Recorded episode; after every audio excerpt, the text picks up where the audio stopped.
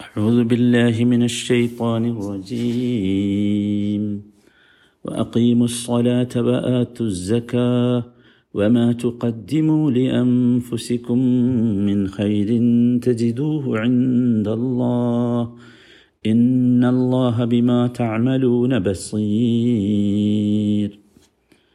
രണ്ട് ദിവസമായി നാം ഈ വചനം കേൾക്കുന്നു വളരെ ചെറിയ വചനമാണ് ഇതിൻ്റെ ആശയം നമ്മൾ ഏകദേശം മനസ്സിലാക്കി കഴിഞ്ഞു. ഇന്ന് എനിക്ക് നിങ്ങളോട് പറയാനുള്ളത് ഈ വചനത്തിൽ നിന്ന് നമ്മൾ ഗ്രഹിക്കേണ്ട വളരെ പ്രധാനപ്പെട്ട ചില കാര്യങ്ങൾ എണ്ണി എണ്ണി പറയാനാണ്. അതിലൊന്നാമത്തേത് സ്വലാത്ത് നിർവഹിക്കുന്നത് വാജിബാണ് എന്ന കാര്യമാണ്. കൽപ്പനയാണ് ഇവിടെ വാക്കീമുസ്വല നിർബന്ധമാണത്. അത് നിർബന്ധമാണ്.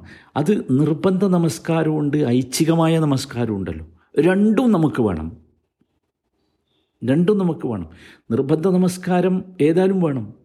ഐച്ഛിക നമസ്കാരം പോലും ഒരു നിലയ്ക്ക് നമ്മൾ മനസ്സിലാക്കേണ്ടത് അത് ഖിയാമത്ത് നാളിൽ വിചാരണ നടത്തുന്ന സമയത്ത് നിർബന്ധമായി നമ്മൾ ചെയ്യേണ്ട കാര്യങ്ങളിൽ നമസ്കാരങ്ങളിൽ നമുക്ക് വല്ല വീഴ്ചകളും സംഭവിച്ചിട്ടുണ്ടെങ്കിൽ അതിനെ മേക്കപ്പ് ചെയ്യാൻ കൂടിയാണ് എന്ത്?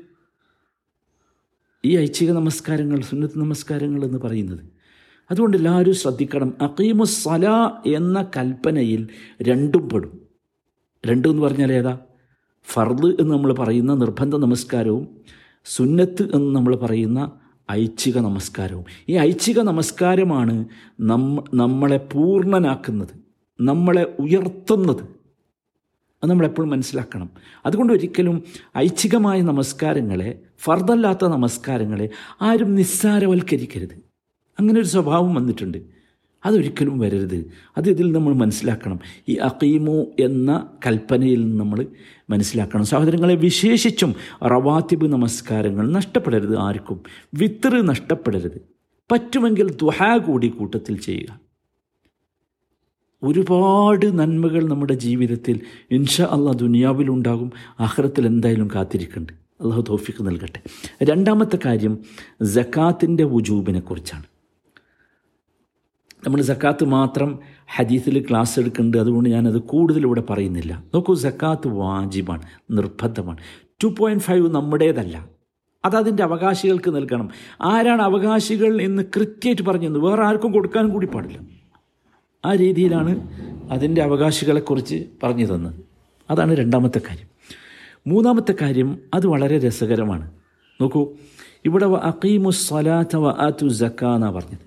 അപ്പോൾ ഇത് മനസ്സിലാക്കേണ്ടത് രണ്ട് കാര്യങ്ങളാണ്. ഒന്നാമത്തെ കാര്യം ഈ ജക്കാത്താണ് ജക്കാത്തിനേക്കാൾ പ്രാധാന്യമുള്ള കർമ്മമാണ് സ്വലാത്ത് എന്നതാണ്. അതുകൊണ്ടാണ് അള്ളാഹു സ്വലാത്തിന് ആദ്യം പറഞ്ഞത്. ഒന്ന് രണ്ടാമത്തേത് രണ്ടും ഒരുമിച്ച് ചേർത്ത് പറഞ്ഞു.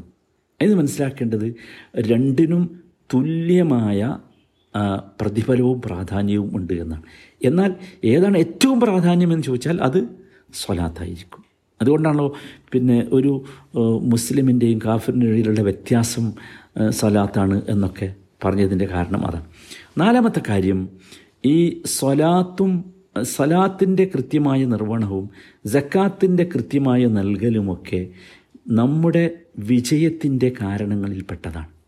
അതുകൊണ്ടാണ് ഇവിടെ നോക്കൂ നൂറ്റി ഒമ്പതാമത്തെ വചനം അവസാനിച്ചത് എങ്ങനെയാണ്? ഫു വസ്ഫഹു ഹത്ത എത്തി അള്ളാഹു ബി അംരി ഒരല്ലാഹുവിന്റെ കൽപ്പന വരാനുണ്ട് എന്ന് പറഞ്ഞുകൊണ്ടാണ് അല്ലേ? ആണ്. എന്നിട്ടാണ് അടുത്ത ഈ വചനം പറയുന്നത്.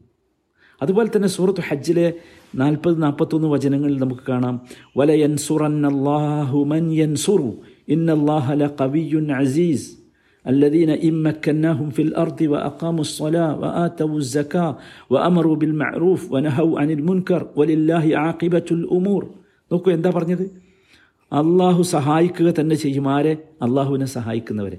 കാരണം അള്ളാഹു വലിയ ശക്തിയുള്ളവനാണ് പ്രതാപമുള്ളവനാണ് എന്നൊക്കെ പറഞ്ഞിട്ട് എന്താ പറയുന്നത്? ഭൂമിയിൽ സ്വാധീനവും ശക്തിയും ഉണ്ടായാൽ അവരെന്ത് ചെയ്യും? അക്കാമു സല വ ആത്തു അവർ എന്ത് ചെയ്യും? എന്ത് ചെയ്യണം? അവർ സലാത്തിനെ കൃത്യമായി നിർവഹിക്കണം ജക്കാത്തിനെ കൃത്യമായി നൽകണം നന്മ കൽപ്പിക്കണം തിന്മ തടയണം. അവരെ അള്ളാഹു എന്ത് ചെയ്യും? സഹായിക്കും. അപ്പോൾ ഇതിൽ മനസ്സിലാക്കേണ്ടത് അള്ളാഹുവിന്റെ സഹായം കിട്ടാനുള്ള കാരണമാണ് സ്വലാത്തും ജക്കാത്തും എന്ന് നമ്മൾ മനസ്സിലാക്കണം. അത് വളരെ പ്രധാനമായ കാര്യമാണ്. അഞ്ചാമത്തെ കാര്യം ഒരു മനുഷ്യനെ സംബന്ധിച്ചിടത്തോളം ഈ അവന്റെ എന്തൊക്കെ കാര്യങ്ങളിൽ അവൻ വ്യാപൃതനായാലും ഈ പ്രാധാന്യമുള്ള കാര്യങ്ങളിൽ നിന്ന് അവൻ ഒരിക്കലും അവനൊരു തെറ്റിപ്പോകാൻ പാടില്ല. എന്നത് വളരെ പ്രധാനമാണ്.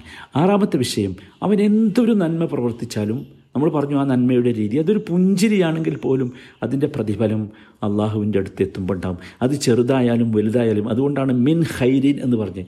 ഒക്കെ നബി സല്ലാ അലൈഹി സ്വലം പോലും എന്താ പറഞ്ഞത്? ഇത്ത കുന്നാറ വലോ ബിഷിക്കി തമ്രാന്ന് ഒരു കാരക്കയുടെ ചീൾ കൊണ്ടെങ്കിലും എന്ന് പറഞ്ഞു നരകത്തെ സൂക്ഷിക്കണം എന്ന് പറയുമ്പോൾ ചെറുതാണെങ്കിൽ പോലും എന്നതാണ്. ഇത് നമ്മളൊക്കെ ഇതിൽ നിന്ന് വളരെ കൃത്യമായിട്ട് മനസ്സിലാക്കേണ്ട കാര്യമാണ്. അതുപോലെ തന്നെ വളരെ പ്രധാനപ്പെട്ട ഒന്നാണ് അള്ളാഹുവിന്റെ അടുത്ത് അള്ളാഹ് ഒമാ തുക്കദ്ദിമൂലി അംഫുസിക്കും ഒരു മനുഷ്യൻ എന്തൊരു കർമ്മം ഇവിടെ ചെയ്താലും അത് അവന് വേണ്ടിയാണ്. അതാണ് ലി അംഫുസിക്കും എന്നുള്ളത്.